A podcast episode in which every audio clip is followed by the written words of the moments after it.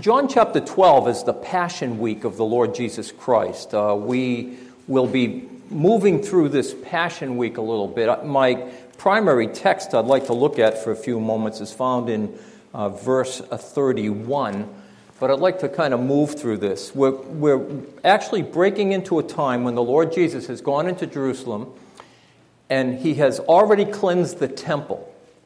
And now we have a segment of time in which he's speaking to his Jewish disciples there in Jerusalem. And this whole, uh, this whole scenario, this whole uh, message that he's giving to them is in preparation for them. It's for them to recognize, it's for them to realize. Of course, he's God, he knows everything from the beginning, but he's letting them know uh, what is going to take place. And so we pick it up in chapter 12, John chapter 12, and just a couple of passages together in verses 23 and 24. Jesus answered them, saying, The hour is come that the Son of Man should be glorified. Truly, truly, I say unto you, except the grain of wheat fall into the ground and die, it abides alone. But if it die, it bringeth forth much fruit. He's just simply informing his disciples that he, his passion is coming but because of his passion will come a, a fruit of harvest, the harvest of souls. And that's the whole purpose and plan of our Savior, the Lord Jesus Christ, is that harvest of souls. He's the first fruits of those who died. That is, he'll be the first one to go to glory, and those who believe in his substitutionary atonement will then follow him into glory because of his death. He is that grain that will fall into the ground and allowing his disciples. You know, of course, through the scriptures, because of his death, we have been made free. What a wonderful statement. He continues on to tell them, He that loveth his life shall lose it, and he that hateth uh, his life in this world shall keep it unto eternal life. For the Christian, for you and I, death is really a natural process, but it's the ultimate humiliation. Now, what do I mean by that? Well, the process of death is very difficult. Remember, Paul called this body the body of death. Uh, when you're younger, you think you're going to escape that because you're feeling good. And, uh, you know, when you get up in the morning, you feel just as good as when you hit the bed and all that business. But as you grow older, as uh, perhaps an illness starts to, to control your body, uh, it can become discouraging in its limitations. It can really uh, bring you down a lot, and uh, we recognize that and realize that, but it's a natural process of life. God has numbered the days that man will live upon the earth, and He has the number to that. He's the one in control of that. So it's really the uh, ultimate humiliation in this body while I'm in this body, but yet I'll be free from this body of sin, the scriptures tell us. So that's the expectation I'm to have. And the Lord Jesus lets us know, lets all of us know, that he that loves this life shall lose it. Essentially, that we are going to receive the end of our faith, even the salvation of our souls, we read in 1 Peter chapter uh, 1 and verse 9. He brought in that glory. That, so I, I, sit back and I'm having trouble physically, I'm having trouble financially, I'm having trouble mentally, whatever the case is, yet ultimately, because I know Him and I'm in Him and He is in me, one day all this will be past. One day it will all be gone. And so, what am I going to do? Grab onto this life? No, no. Eternal life is with Him. I'm to set my affections on things above, not on things below. Yes, I have a family. Yes, I have friends. Yes, I have a home and a car and all that business, a job. That's all true, but this is only temporary. This is for a little while. And yet, a little while, things will pass away, the scriptures tell us. Remember, the Lord Jesus said in John, look at uh, verse 27 Now is my soul troubled. What shall I say? Father, save me from this hour. But for this cause came I into the world. That was his purpose, you see. That was his purpose. So in his death, we might have life. So we want to we want to go beyond what we think of this life being and look to that which is above. Yes, I, every one of us has responsibilities here, and we recognize that, and we do not throw them to the side, but we want to make sure that our focus is on Him and what He has to say. Okay, for the believer, then, what must we do? Because He has delivered us from this present world. Remember, he that hates his life in this world, because he has delivered us from this present world. It's an interesting statement. 1 John uh, 1, uh, 2.12, I'm sorry, 2.15 tells us, and I'm not going to have you turn there. We'll be looking at some passages in a moment. But 1 John 2.15 tells us, to love not the world, neither the things that are in the world. If any man love the world, the love of the Father is not in him. And then in Galatians 6:14, Paul says this, God forbid that I should glory except in the cross of our Lord Jesus Christ, by whom the world is crucified unto me and I unto the world. Recognize this world, the, the, the way the New Testament writers have seen it, the way our Lord Jesus Christ looks at it. We're immersed in it, and yet God tells us you shouldn't love these things. That is a love that's over our love of Him, our concern for Him, our, our looking forward to being with Him. Don't love the world. Of course, the ultimate passage is, is, is, seen in James, and I won't have you turn there. You can look it up at another time. Friendship of the world is in opposition to God. Imagine that. Friendship of this world is in opposition to God. Whosoever therefore will be a friend of the world is the enemy of God. Wow. That's strong language. Okay, but I didn't say it. James did. you have to take it up with him. That, this is, these are fascinating passages. But when you think of yourself and you look at the ads on television and you look at the newspapers and you hear the radio and you just look around you, you can see people are immersed in this present age. They're buried in it. This is their life. This is their soul. This is their whole being. Why? They do not know the God of all glory. And unfortunately, quite unfortunately, some Christians get caught up with the world, don't they? They really do. Even some of us at times get caught up with the things of this world. That's why we're to set our affections on things above, not on things of this world. Now, in verse 26, the Lord says, If any man serve me, let him follow me. And where I am, there also shall my servant be. If any man serve me, him will the Father honor. So the Lord is just simply letting us know believers must then submit to God, to submit to our Lord, to recognize we need to be followers of Him and not the world round about us, not the situation round about us. With to submit and to suffer and to sustain spiritual death to self, to self. Denying those things sometimes that, that, that would be just pleasurable. Why? There's more important things to concentrate on this Brian mentioned it's the end of August, the middle of August. We're, we're gonna, it's going to be snowing pretty soon. Horrible, horrible thought. So what, what is, well, well, this time I'm going to get away. I'm going to get away. Well, no one's blaming you for that. It's good to do that. But you're going to get away from God? Some people do that. Some people do. They take the summer off from the Lord. Why? The summer is short. Can I add this? But life is short. Life is short. You're wasting time. You're wasting time. And sooner or later, you're going to come and appear before Him. What if it's tomorrow? What if it's tomorrow? So we must sometimes suffer in this world. Why? Because this world is just temporal. It's just a, small thing, it's a temporary thing. And we need to recognize in the, in the economy of time that it's a drop in the bucket compared to what we shall be with him in glory forever and ever. And so I won't have you turn there, but again in Romans 6 1 through 10, we're to die to ourselves. Paul said, I die daily. And it's interesting. Every day, submitting to the Lord.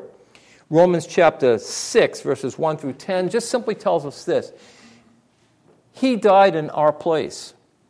Essentially, when you trust on the Lord Jesus Christ as the only source of your uh, salvation, you, when He died, you died with Him. When He was buried, you were buried with Him. When He was raised in newness of life, you were raised with Him. You're now a new creation in Christ Jesus. All things have passed away and all things have become new. What a great, great position we have in Him. So we are His servants. And for that, we need to recognize that, well, Lord, if I'm your servant, then what you say matters, not necessarily what I say. Again, I have to live in this world, I function in this world, I go to work in this world, I have a family, I have friends, I have all that, but are they more important than the Lord? And every one of us has to deal with that. And so our Lord says in verse 27 now, this is a perplexing, a perplexing verse. He says in verse 27 Now is my soul troubled, and what shall I say? Father, save me from this hour. But for this cause came I into the world. His soul was troubled. It's an interesting passage. Now, there are a lot you can do with this, but several passages of indication here have to do. Why was his soul troubled? Well, the Lord told us, in this world you shall have troubles. Why? Because the whole world lies in the hands of the wicked one, obviously. But why was his soul troubled? Was he concerned about death? Well, I have to believe yes. Remember, he was fully God and fully man. Was he concerned about the suffering of the cross? Well, I would have to say, somewhat. He's going to be beaten more than any man, the scriptures tell us. His body's going to be totally torn, in so much as his blood will run down the cross. An amazing, amazing thing. So, yes, there's somewhat of that, but he knows the end from the beginning. He knows following that small period of time will come eternal glory. He knows that. So, why was his soul troubled? Well, I would have to say, if you compare the scriptures there with 2 Corinthians 5.21, why was his soul troubled? Because he who knew no sin would become sin for us, taking on the sin of the world. My sin wasn't in him, it was on him. He, took, he bore the price of, of my sin. And that the Father would um, hang the iniquity of us all, the scriptures say, upon him. And then I think ultimately, in Matthew chapter 27, verse 46, when he cries from the cross, Eli, Eli, lama sabachthani, my God, my God, why hast thou forsaken me? And we can't understand this completely, but at that time it appears as if, uh, because of his taking on this, the, the sins of the world, I, I say it only appears because it's so hard to understand the father turned his face from him, from his son. Why? Because he took on the sins of the world. I would believe that's why his soul was troubled, not because of the death, although death is troubling.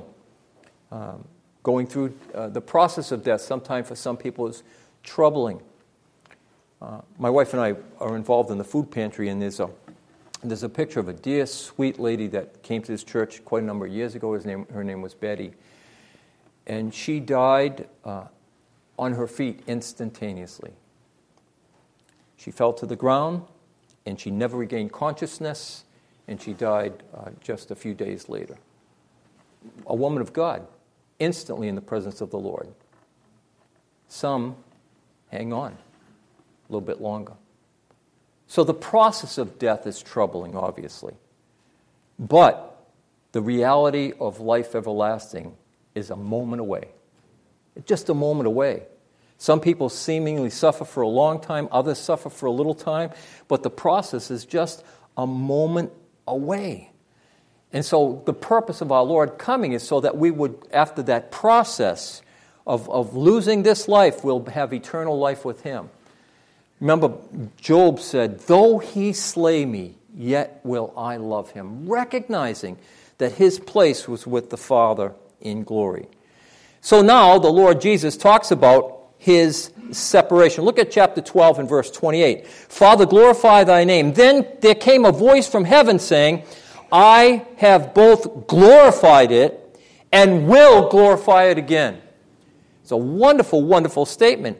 Uh, look at verse 29. The people, therefore, that stood by and heard it said that it's thundering. Others said an angel spoke to him not completely understanding, not completely clear. And you have that several times in the scriptures. I won't bother to look at them all with you, but let me make a few plain. For example, in Mark chapter 1 and verse 9, uh, when the Spirit of God came upon the Lord Jesus, remember when he was baptized, uh, the Spirit came and the Father said, Thou art my beloved Son, in whom I am well pleased. Incredible voice from heaven. Matthew 17, 5 upon the Mount of Transfiguration when Peter said, We're going to build some real big churches up here. That's what people do. They build religious stuff when they feel religious. Let me build a religious thing. God will be pleased with that. Remember in the Psalms, God says, I own everything. You're going to build me a house? I dwell everywhere. I own everything. You think you're going to feed me? You think I'm indebted to you? Just to shock men out of their complacency. I've heard people say, I'm sure you have heard people say, if it wasn't for me, oh, you must be really something, sir. Thank you for that. if it wasn't for you, what? God would be limited? God would not be able to function if it wasn't for you? No, no, no. See, we need to recognize that we belong to Him. It's all about Him, it's not all about us. So the Father cries out. Now in Philippians, I won't uh, again, we won't look at this. God has given him a name that is above every name, that at the name of the Lord Jesus Christ, every knee shall bow before him. So the Father speaks from heaven. His Son is being glorified uh, by the Father. It's interesting because the, the thunderous voice, now, every time you hear God speaking in the scriptures, there seems to be this thunderous voice. Uh, I won't have you turn there again, but in Ezekiel, uh, it says, The voice of God is like the roaring of the wings of the cherubim. Remember when the cherubim went into the temple to remove the Shekinah glory out of the temple uh, when uh, Solomon's temple was falling? Uh, God removed the Shekinah glory from there, and it says the, their wings were like a roaring, almost like we live here at the airport. I know when it's 5:30. I can tell some of those things go uh, very high and very quiet, and a couple of them try to knock the chimney off the top of our house when they go by. Uh, roaring. That's what the wings of cherub sound like when they picked up the Shekinah glory, and they said it was like the voice of God, a roaring. It's also been described as like the thunder, the voice of many waters. I went to Maine hunting one time. We went way, way in the woods, and there's a waterfall there. We didn't find it, but it's the first time I ever seen it. And I was standing with my friend hunting, and he was talking to me, and I could not hear him. The thunder of the water coming over and just crashing into the rocks below. Thunderous, thunderous sound. Incredible. So we have uh, uh, this voice of God speaking, and it's interesting because many, many of the disciples and uh, apostles, in some cases, could not understand what that voice said. They wondered, who, what was that? Was it thunder? Was it a voice? And yet God lets us know He's speaking clearly uh, to these individuals, a, clear voice, an audible voice, but not all understood. Now in John chapter 12 and verse 30, John 12, 30, Jesus answered and said, This voice came not because of me, but for your sakes. It's an interesting statement. It was an authentication from the Father to the disciples for them to recognize that the Lord Jesus was the one. In case there was any doubt in anyone's mind, in case there was any question about anything, uh, that he was the one. Remember, the Lord Jesus said about the Father in, in John 11 when he was going to raise uh, Lazarus from the dead, he prayed to the Father, He said, Father, I know that you always hear me, always hear me. You know what's interesting about that? You and I have the same privilege. Can you imagine that? I have the same privilege that the Lord Jesus Christ had, in that God hears me always. The book of Hebrews, again, well, I'm not going to have you turn there because we'll be turning in a moment. But the book of Hebrews tells us that we can go boldly into the throne room of grace and God will hear our voice. You know, I, I, often, when I was first become a Christian, I went, well, how can, how can God hear my voice? There's so many people talking to him all the time. He hears me individually. He hears me when I speak with him. He is, his ears are open to my prayer by the Lord Jesus Christ. That's why when we ask anything, we're to ask in the name of the Lord Jesus Christ. Why? He's the power we go through, He's the source we go through, He's the Savior. And so we have the same the same privilege our Lord Jesus Christ had when we speak to God the Father.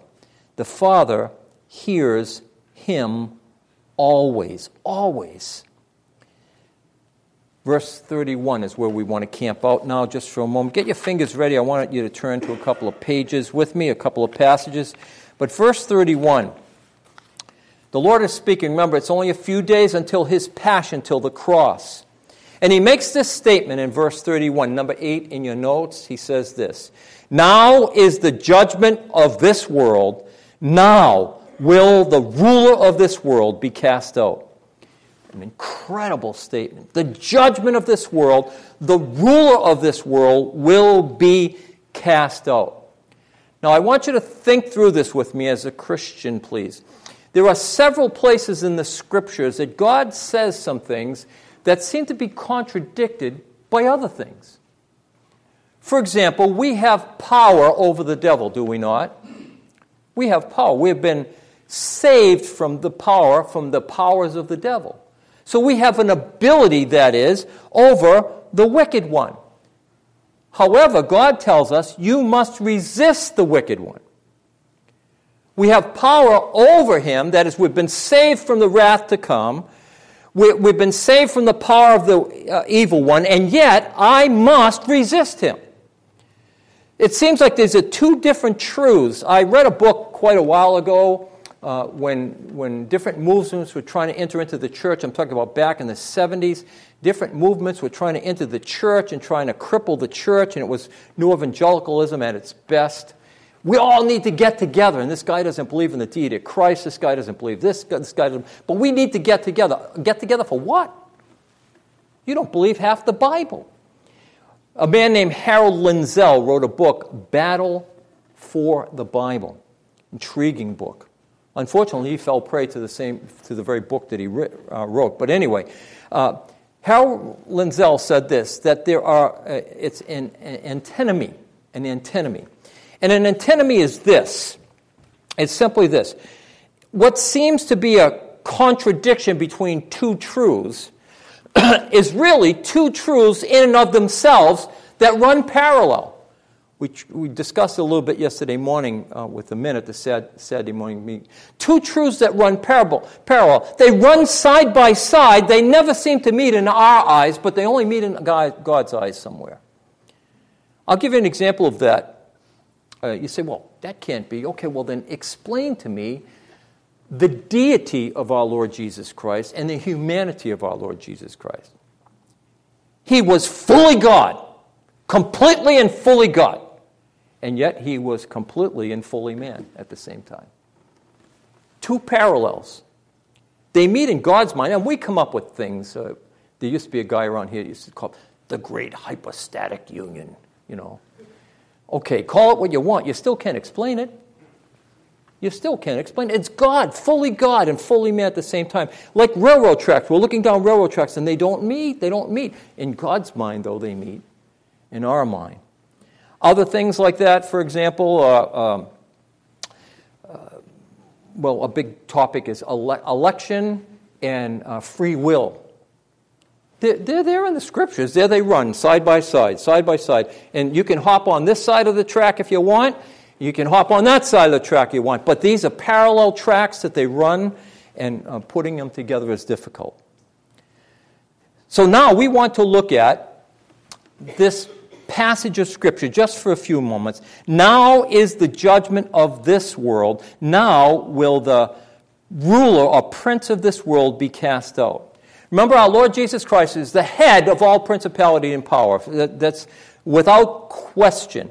And yet, he allows Satan, he allows latitude with Satan. Satan cannot go beyond a boundary line, but he, he has given some latitude within that boundary line. It's like when you tell your children, okay, uh, you can play in this yard here, and we have to string up rope across here because crackpots fly through here you know, like there's no one around. And so we have to put up lines out here. But okay, kids, you can, you can play, but don't go beyond this gate here because the traffic here is terrible. People, you don't know what go- happens here.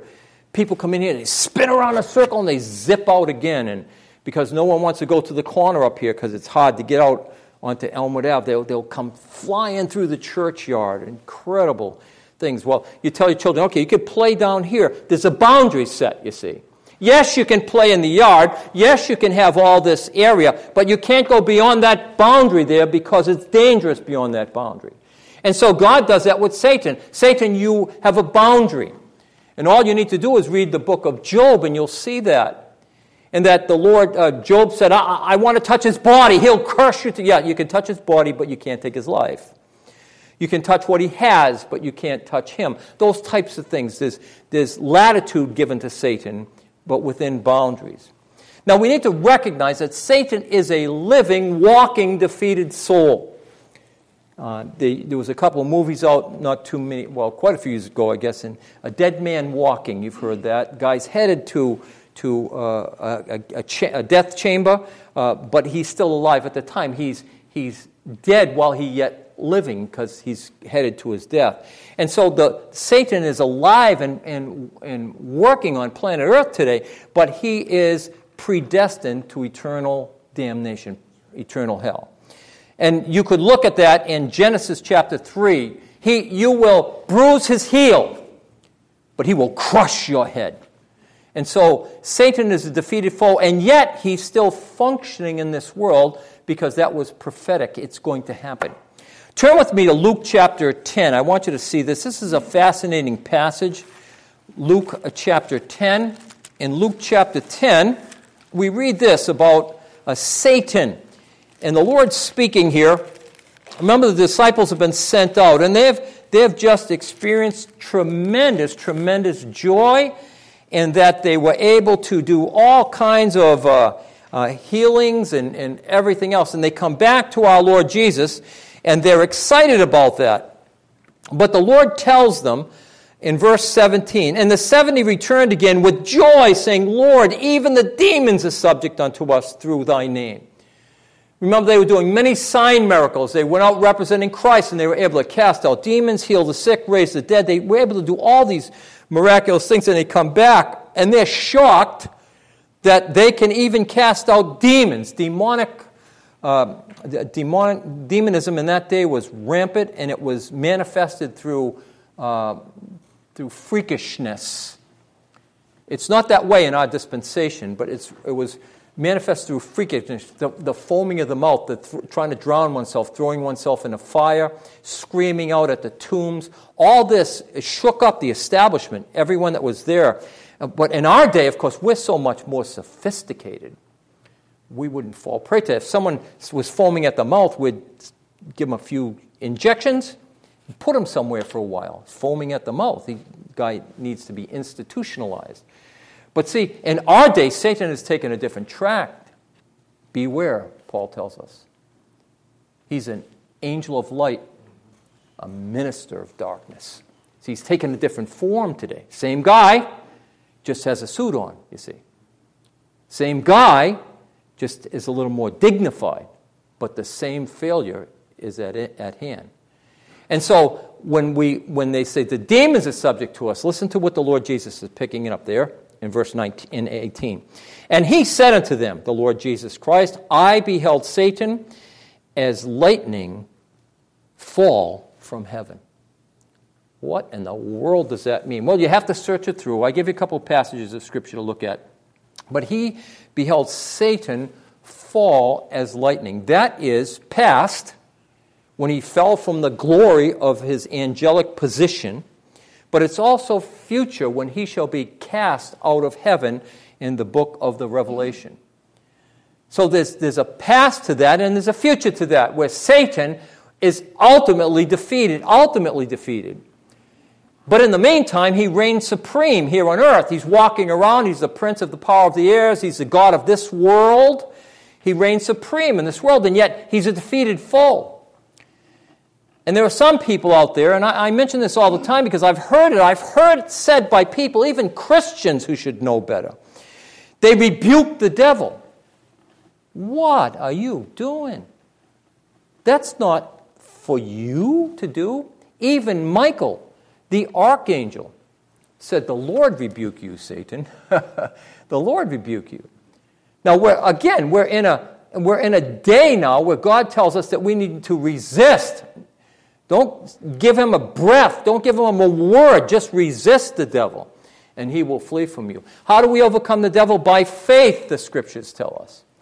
But in, when um, Michael the archangel stood before uh, Satan, he said, The Lord rebuke you, when Satan was contending with him for the body of, of Moses.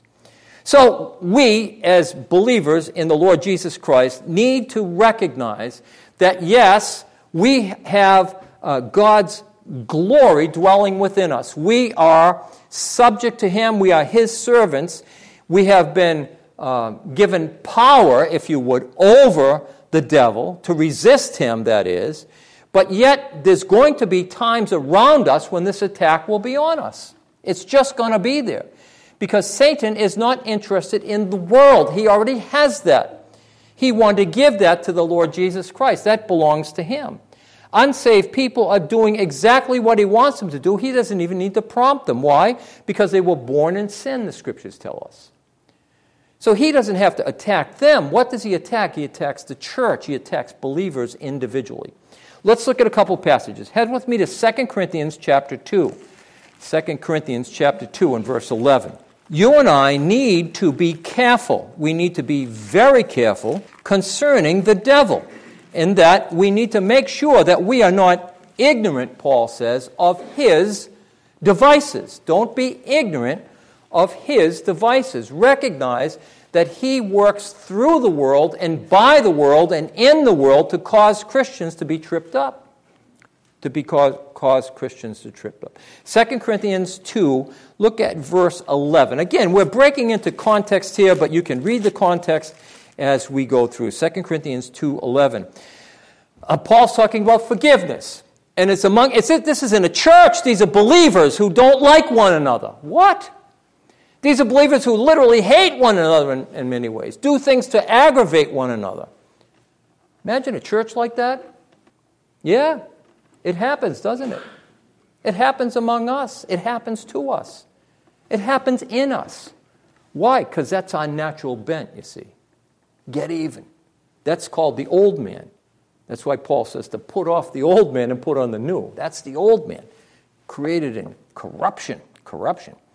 When 2 Corinthians 2.11, he says in verse 10, to whom you forgive anything, I forgive it also. For if you forgive anything to whom I forgave it, for your sakes forgave I it in the persons of Christ. Paul said, I'm representing the Lord here.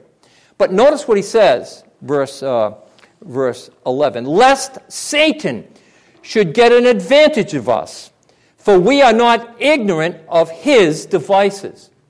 Don't be ignorant of Satan's devices. Recognize that there's an ability there, there's a, there's a, there's a power there. Recognize there's, there's, a, there's a, an enemy there that will try to use his devices to trip you up as a Christian. And it can happen to any of us at any time. And you know how the world sees that. The world sees that as a joke, the world sees that as something to ridicule. Dr. Carl F. Henry uh, was a great preacher of old, and he was at a street meeting one time preaching the gospel of Christ. And uh, at the street meeting, uh, one of the crowd stood up and, and was mocking him, and he started screaming out, Where did Cain get his wife? It's a question unsaved people ask. Where did Cain get his wife? So Henry didn't want to be taken off the subject of Christ and salvation. He said, Well, when I get to heaven, uh, I'll ask him. And the guy screamed back, Well, what, what if he's not in heaven? And Dr. Henry said, Then you ask him. Huh? Pretty good, huh? Then if he's not in heaven, then he's where you're going to be, unless you listen to this message. Wonderful, wonderful statement. But the world mocks that. They make fun of that. They say uh, things about hell. They make a joke out of hell. Why do they make a joke out of hell? Because they want to make it funny, but it's not. Read about hell and change your life. Don't just listen to what people say, but read about hell. Get a concordance and read about it. Outer darkness. The weeping and gnashing of teeth. Forever. Pain that will not go away. It's not a joke, but the world makes fun of it. The world makes fun of Christians too, right? And we're not a joke. Some Christians act like they're a joke, but we're not a joke. We represent the King, the King of Kings and Lord of Lords, but Satan's attacking. Now, I won't have you turn to it because we have somewhat of a mixed audience here, but recognize um, in 1 Corinthians chapter 7 and verse 5, you can read it for yourself. It talks about husband and wife relationships. And then Paul talks about uh, defrauding one another, and then he said, Be careful lest Satan take advantage of us. Be careful in your marital positions, lest Satan take advantage of us. Head with me to 1 Thessalonians 2, please. 1 Thessalonians 2. So we have that parallelism. We've been, we've been saved from the powers of darkness, and yet God wants us to make sure, make very, very sure that we are not falling prey to the wiles of the devil. 1 Thessalonians 2. Look with me, please, at verse 18. 1 Thessalonians 2 18. In 1 Thessalonians chapter 2, Paul is speaking and he says in verse 18, Wherefore, talking to the church of Thessalonica, wherefore we would have come unto you, even I, Paul, once and again, but Satan hindered us. What? Satan can hinder the Apostle Paul at something, and you think you can't be? You think you're beyond that? Satan wanted to get the, Paul wanted to get to Thessalonica, and Satan hindered him. What, what's going on? Of a passage for you to read. I won't have you turn there now. But in the book of Daniel, in chapter 10, is a fascinating, fascinating section. We've been through it during our Sunday school hour. If you weren't there, you should have been. Um, but uh, it, it, has to do with Daniel. Daniel prayed uh, about some visions that God had given him. And he was in full prayer, he said, for 21 days. No answer. No answer. How long do you pray about things and give up? For some things, I, I got to admit to you, it goes out of my mind, I ah, forget it. It wasn't answered. It wasn't answered. But there are many, many things that I just keep bringing before the Lord now for years and years and years and years I bring before the Lord, and I still don't have an answer yet. Then I read in the book of Daniel, chapter 10, back many years ago. If you see it, God has commissioned an angel to go and to speak to Daniel. And in the process of that angel going to speak to Daniel, Satan sends a demon to stop him. And that demon is successful until the angel retrieves Michael.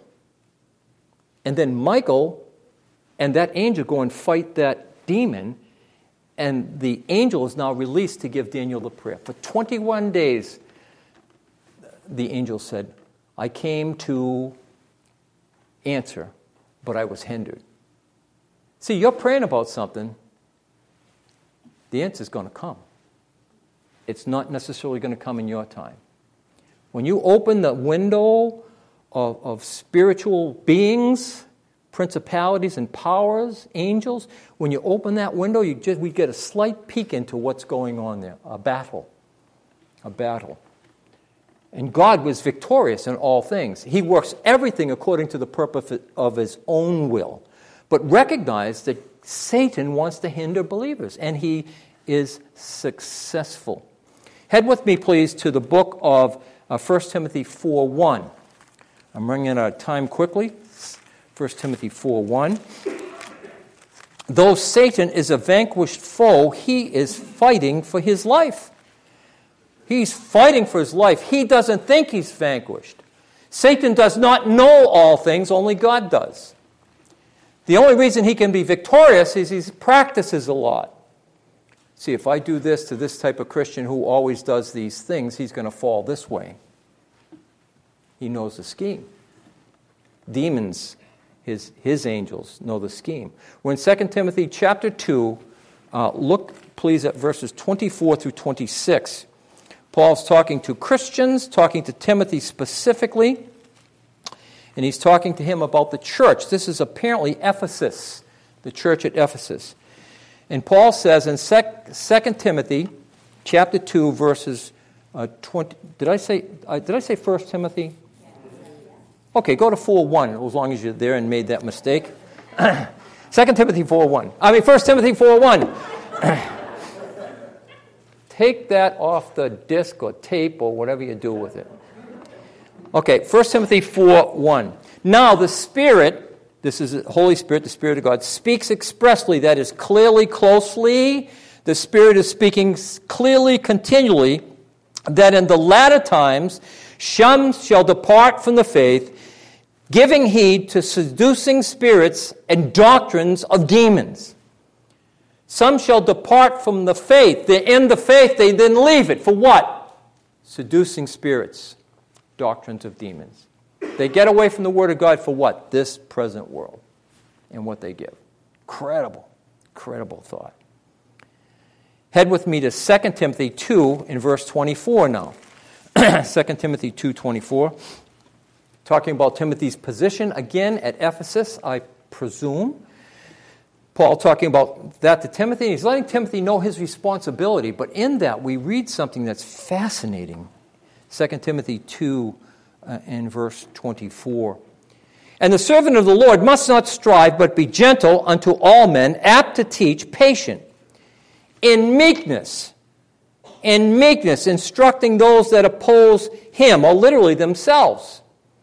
These people are actually in opposition to the church and themselves and everything. They're, they're just greatly confused, notice. And meekness instructing those that oppose themselves, if God perhaps will give them repentance to the acknowledging of the truth from that sin. Verse 26. And that they may recover themselves out of the snare of the devil, who are taken captive by him at his will. See, an unsaved person cannot recover themselves out of the snare of the devil. They have to believe to do that. But Christians can be caught in and captivated by the devil. How does that start? A lot of times it's self pity. You start feeling bad for yourself. Now, if anyone has a reason to feel bad for themselves, I do, more than any of you in this place. Isn't that the way you think sometimes? Well, I think that way sometimes too.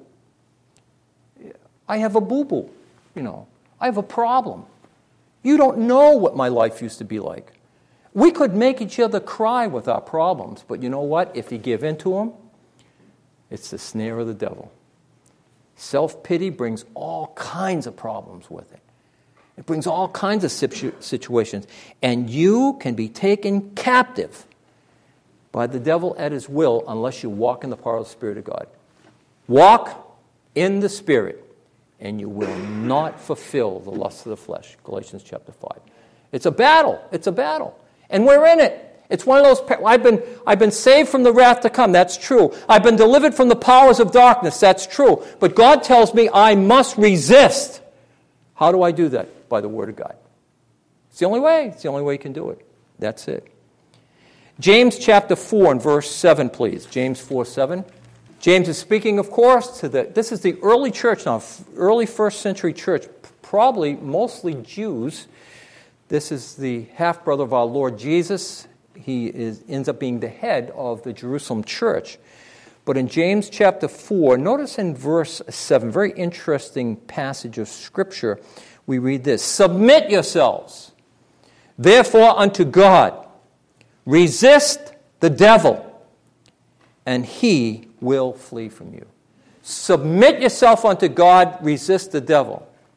I have counseled with many, many Christians in my lifetime who have tried to resist the devil while not submitting to God. Many of them. You can't do it. You can't do it. They want to clean up their act a little and they think things will go better. No, no. That's not how it works. You must submit yourself unto God. How do you do that? Delighting in His Word. Let the Word of Christ dwell in you richly, the Scriptures tell us. So there is this antinomy running, these two parallel lines. Yes, I've been saved from the power, I've been saved from the wrath to come, I've been saved from that. I can resist the devil, but I have to do it. I can't sit back and say, God, do it to me. No, no, because every day you're going to face it. Every, it's going to come into your life every day. Lord, I need strength. I need help in this situation every day. My biggest enemy is me. How about you? This is my biggest enemy. Oh, I have a lot of people that don't like me. The longer you teach God's word, the more people are going to not like you. I don't know why that is exactly. Paul said, The more I love, the less I be loved. That's what happens when you teach God's truth.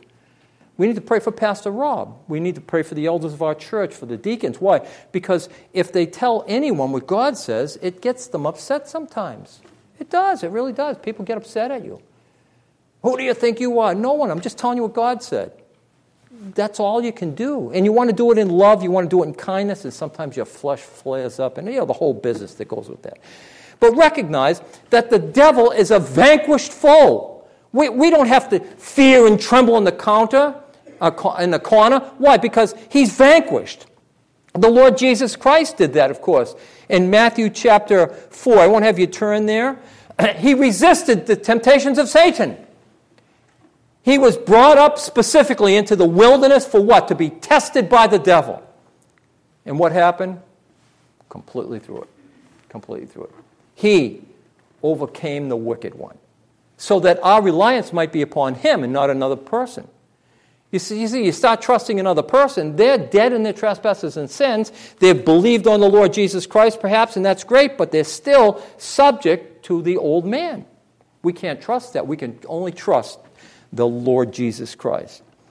Of course, uh, he was outside of sin, the book of Hebrews tells us. In John, turn with me to 1 John chapter 3, please, just for a moment. So remember that parallelism, if you would. Remember that, yes, the, the truth is there that I've been saved from the wrath to come. I've been delivered from the powers of darkness. I'm able to resist this present world, but I have to do that. I have to put on the whole armor of God that you may be able to stand in the evil day. And having done all to stand, stand therefore having your loins girded about with truth. The sword of the Spirit, the Word of God. I have to apply that to my life each and every day. It's not putting on a literal object, it's putting on the spiritual object, which is the Word of God. When 1 John 3, I want you to look at uh, verse, uh, well, let's just look at verse 8, please. 1 John 3 8, we read this He that committeth sin is of the devil, for the devil sinneth from the beginning. For this purpose the Son of God was manifest, that he might destroy the works of the devil. See that? You can't do it, he can. That's why he was made manifest. For this purpose came I into the world. For what? The death of the cross, that he, he had, would, can give unto us eternal life and in that new creation, the Spirit of God dwelling in us, we now have the authority to resist the devil. We can do it. We can do it. Why? Through the power of the Word of God. Through the power of the Word of God. Through his work, of course, on the cross, his death on the cross, he destroyed the devil's work. Well, I, I, out of time, I've heard people mocking. I, I, I heard an old time preacher one time. I had to laugh, and you just kind of live with this just for a moment. There was an old time preacher, and he was at the end of the sermon and um, said, For the wicked, there will be a wailing and gnashing, weeping and gnashing of teeth for the wicked in hell. And one of the guys in the audience jumped up and said, Well, what about those who don't have any teeth? And this old time preacher said, Then teeth will be provided.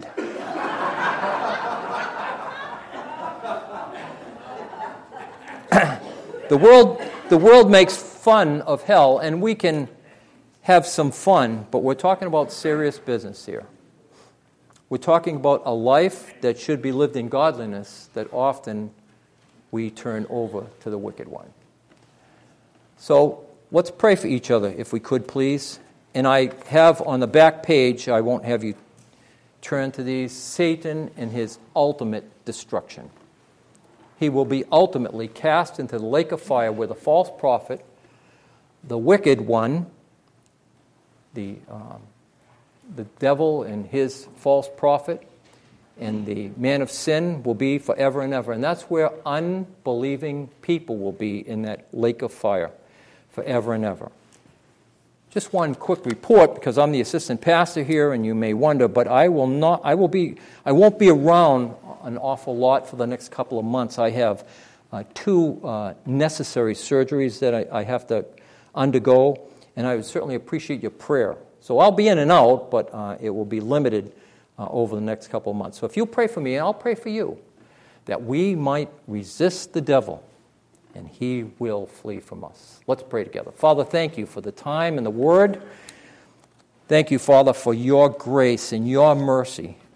Father, we read just a, a portion of the day in the life of our Lord Jesus Christ, and there's such rich truths there that we just scratch the surface of. And so, Father, instead of instead of the world. Help us to concentrate upon you. Lord, we're busy people. We're busier than we've ever been, and yet, Lord, we seem to accomplish less and less. So, Father, help us to set our affection on things above, not on things below, because we're only sojourners and pilgrims in this, in this world. One day it's all going to pass away, and the lusts of it will pass away with it, but he that does the will of God will abide forever. Help us to do your will, to follow you, and not to give in to the wiles of the devil. We pray in Jesus' name. Amen.